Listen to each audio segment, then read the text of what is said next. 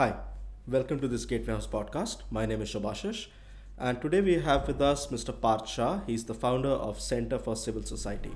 Uh, Mr. Shah, you were talking about uh, you know uh, applying learnings from behavioral economics for SMEs. Uh, if you could if you could explain to us how that's going to help. I think, as you know, there's a, there are a lot of dimensions to behavioral economics. Uh, one that uh, I was focusing on is the psychology of uh, scarcity. Right. Uh, we know economics of scarcity. Obviously, whole economics is uh, based on that. But the idea of a psychology of scarcity is quite new, which comes from the behavioral economics sort of emphasis. Right. And what we learned there, which has been done by Sendhil uh, Nathan at Harvard, uh, Abhijit Banerjee at MIT, Duflo, MIT, and so the poor economics, the book they have written about their experiences about uh, RCTs, all of which actually talk about how the poor are making suboptimal decisions, not because they lack, in a sense, their inherent capacity to make the decisions, but the scarcity under which they live, the pressures of time and uh, demands of sort of putting food on the table, are such that that, in a sense, creates the conditions under which they live in suboptimal equilibrium, right? And if you understand that scarcity, uh, the psychology of scarcity, then we could then design our programs, design interventions in a way that that, that take into account how the choices would be made, mm-hmm. right? So, good example, we think about all these say water purification technologies. Mm-hmm. There's a lot of research being done on simple ways to purify drinking water, Yeah. right? But we have not done any research. How do people adapt mm-hmm. or adopt that kind of technology, right? So unless we also understand the process of adoption mm-hmm.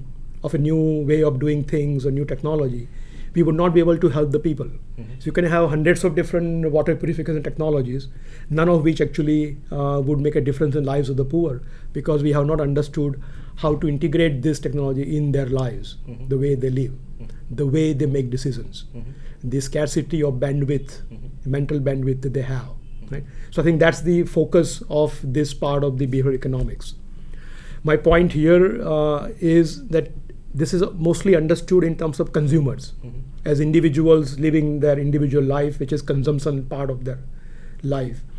We can take lessons uh, and apply, do some research in the producer part of it. So I, as a producer, uh, running, for example, a micro enterprise or a small enterprise, I am also facing very similar situation uh, of scarcity, right, and of resources, of my own time, of my own bandwidth, right. So how does that then, in a sense, compel me to take suboptimal decisions, right? Uh, and then how does that then affect my own success in the enterprise that I'm running, right? Uh, so we know obviously that you know, four out of five enterprises they start actually close down within three years, right? Uh, it's true across the world. Now, is that really true, and how far it is true for say micro enterprises? And is the reason because of lack of access to credit, or are reasons quite different that we have not not yet understood, right? Uh, relating to what we learn uh, from the psychology of scarcity, right? So applying those lessons and those un- that understanding to micro enterprises is what I think is very useful area of research, uh, building into how do we create opportunities for the poor to do well for themselves. But isn't it, uh, you know, uh, what we have discussed so far, it, it gives me an idea that people make suboptimal decisions about their lives or their careers or their jobs uh, because they are financially unviable in their lives. Uh, but there, there are surely other, other reasons as well why they would make suboptimal decisions. It's not only the monetary factors that make them hmm. take those decisions. No, that's actually the point. Yeah. It's not the monetary factor. Yeah. And therefore, by spending more money, hmm. you would not solve the problem. True. So it's not the issue of water technology hmm. or making it available for free, right? As opposed to charging some uh, money for it. So even if you make it available for free, even though it's maybe the world's, world's best technology that you can possibly imagine, still may not be adopted by the people for whom you are developing it, mm-hmm. right? And the reason is not money that they're not willing to pay money or they don't have the money. Yeah. Reasons are very different. Yeah. Is the choice metric mm-hmm. that they have mm-hmm. within which they make those choices, right? Other example I'll give you: uh, Jeffrey Sachs actually got about hundred million dollars uh, to give away free mosquito nets in Africa. Yeah. Right? It made very good sense at one level. Yeah. That if you give away from free mosquito net, people would use it. If they use mosquito nets effectively, you pretty much eradicate some of the Yeah. vector-borne diseases, Mm. right? It didn't work that way. Even after spending hundred million dollars Yeah. and giving away free mosquito net, right? Most of them ended up being used as a fishing net, Yeah. right? Others were hardly ever used as as mosquito net, right? So it wasn't really giving them something even for free. Mm. That's what you were doing. Even even then, you could not get them to. But to you and me, looks like very common sense, right? Why wouldn't you use mosquito net? True. Somebody's giving you for free. You know your kids are dying of malaria, Yeah. right? But the fact that they are not Yeah. needs to be understood. Yeah. It's not just purely an irrational decision, and we can say, oh, they are just being poor, irrational people, Mhm. right? So you understand why they are not using it, right? And what would then it take to get them to use it, right? And one good example that came up in the whole mosquito net uh, experience, that uh, some of the local entrepreneurs Mhm. took those free mosquito nets Mhm. and began using it, cutting in all of that in different shapes and sizes. Mhm. They also colored some of them. right now, just think about this. To you and I, what would a mosquito net look like? Yeah. We sleep in a cot, so you have a sort of six by four mosquito net that you will hang through some rope on the ceiling, right? But most poor people don't have a cot to sleep on right? They sleep on a floor. There are six people in the in a small uh, six by ten room, Yeah. right? How do you use mosquito net there of the size that is workable for a cot? Right? Yeah. You can't, Yeah. right? So lots of these issues are there, Yeah. right? So it wasn't just somehow matter of money, as you said, right? Yeah. People giving away for free. It wasn't just being irrational about it. It just did not fit into their own world, Mhm. right? And the private entrepreneurs made it fit. Mhm. They cut, created different shapes and sizes. People like color. Mhm. They gave them instead of white mosquito net, they made them colorful mosquito nets. And somehow people are now willing to pay Yeah. To get the same mosquito mosquito net they had given away for free Yeah. that they didn't use. Yeah. now they are paying to, re, in a sense, buy back Yeah. what they had given away. So is it is it like the private enterprise is the answer, or are we looking at a hybrid model that we call it like the PPP, public-private partnership? Then how do we solve this problem? I think it will vary from problem to problem. Hmm. I don't think there's one single solution. Uh, uh, either is a private market or a state uh, or a PPP, right? So I think each one would have a unique uh, contours, and which is actually the reason why this research is important, Mhm. right? Is to understand what stop mosquito net from being adopted. Hmm. Maybe there will be different reasons why water purification technology is not being used, Mhm. right? We would not be apply the same lesson that worked for mosquito net, for example, Mhm. uh, to water purification, Mhm. right? So it requires a div- understanding, and so the idea basically is that you need to involve, which is the point about SMEs, Mhm. uh, right? You need to involve local entrepreneurs Mhm. and get them to think about, "Okay, can I sell this product, Mhm. even at subsidized rate? Yeah. You can subsidize that, right? The cost is 10 rupees. You can say 8 rupees will be given as a subsidy. You only charge 2 rupees from the customer, Yeah. right? Or even less than that, Yeah. right? But the, ha- using local entrepreneurs to understand the local markets Mhm. and local behavior, Yeah. right, is a far effective way than having NGOs True. from inter- international NGOs coming in True. and trying to address their problem, right? So that's certainly one clear lesson. Mhm. And I see the local entrepreneur being the very good link in what we want to do in terms of the uh, micro and small enterprises Mhm.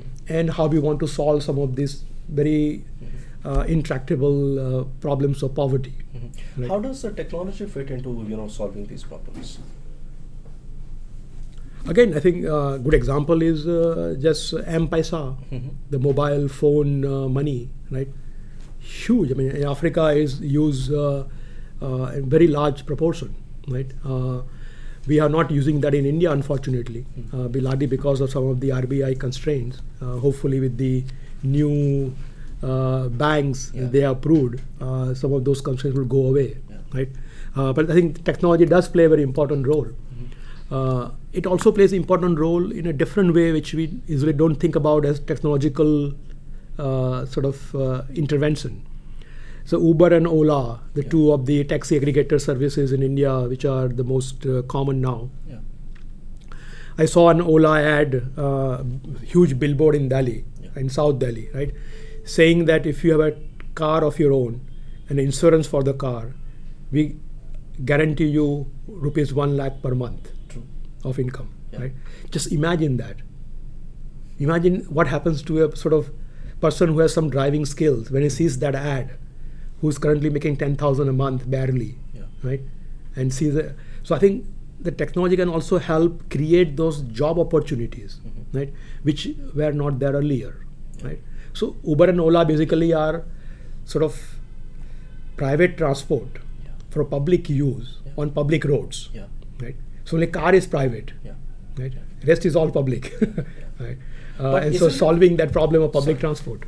But isn't it also like the government has to be two steps ahead of uh, you know of, of these uh, technological advances that are happening because the, the example that you gave of Uber and Ola what happened afterwards was also very visible. You know when those cabs were banned and then people who had taken loans to buy cars were suddenly you know out of jobs. And uh, Delhi still has a problem because some uh, cabs are still banned because you know they are saying it's uh, it's not a, a radio cab it's, It's not a CNG it's an app based cab and, and all those things so so the norms and the rules of the land are not following or, or are slow in catching up with, with, with the technological advances that also creates a problem in, in It does. It's a very good example. Ola, Uber give you a very good example of how the old system of regulation Hmm, uh, could become a hindrance Mhm. uh, for the new technology to come up, True. right? And this is exactly what's happening in that market. True. The sort of downside also of that same thing, the old system of regulation had created this rent, Mhm. right? So you're required to invest in your own taxi fleet, Mhm. hire your own drivers, Yeah. right? That was part of the norm Yeah. in to get a taxi license, Yeah. right? So here you had people who invested uh, in buying those taxi fleets, training drivers and hiring them, and, and paying some of the under the labor laws, right? Suddenly you found a new way of delivering the same service, which doesn't require to buy a taxi, doesn't have to have your own driver, True. right? You don't have to pay anything to that person except for the services he provides, right? Yeah. So there is of course loss to the existing uh, players, Yeah. right? And you can't deny that there is a loss, Yeah. right? The challenge for now is to figure out that you don't want to stop the new technology either, Yeah. right? Because that certainly promises far better gains, right? At the same time, how do we uh, address the losses which current players are going to suffer? Yeah. And that's the uh, government's role. Uh, one last question from me. If you could explain to me what are uh, you know inclusive models that uh, Centre for Civil Society is working towards.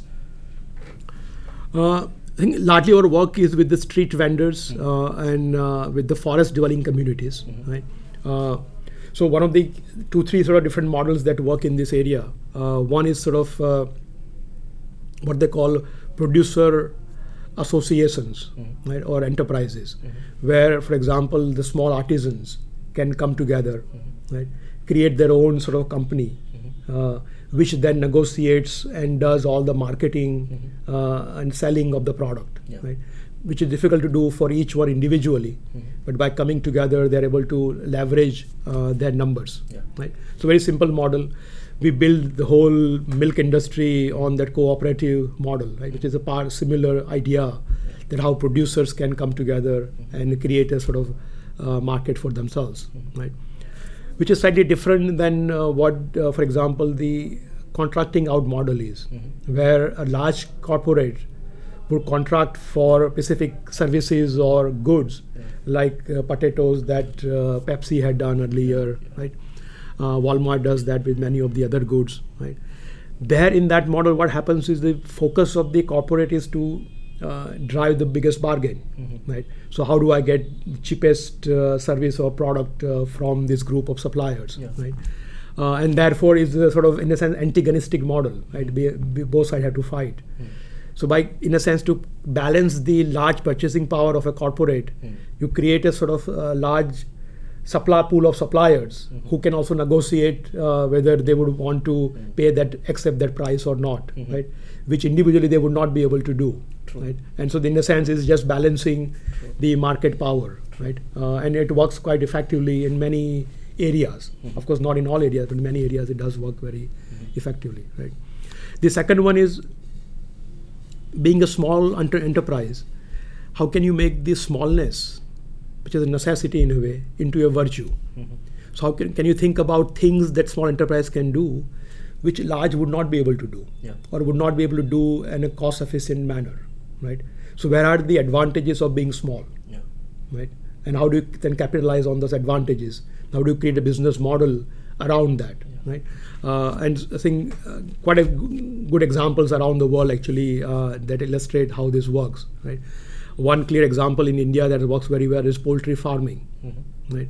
Uh, it's a small plot of land that you have, which may not be able to do much in terms of producing grain or even vegetables and fruits, but poultry is something that you can manage. Yeah. So if you have about thousand chicks in a way, Yeah. it's a good optimal size. Yeah. It doesn't require a large plot of land, right? And you're able to use that to produce uh, something which is a higher market value True. because this is now not sort of factory style production it's more open land.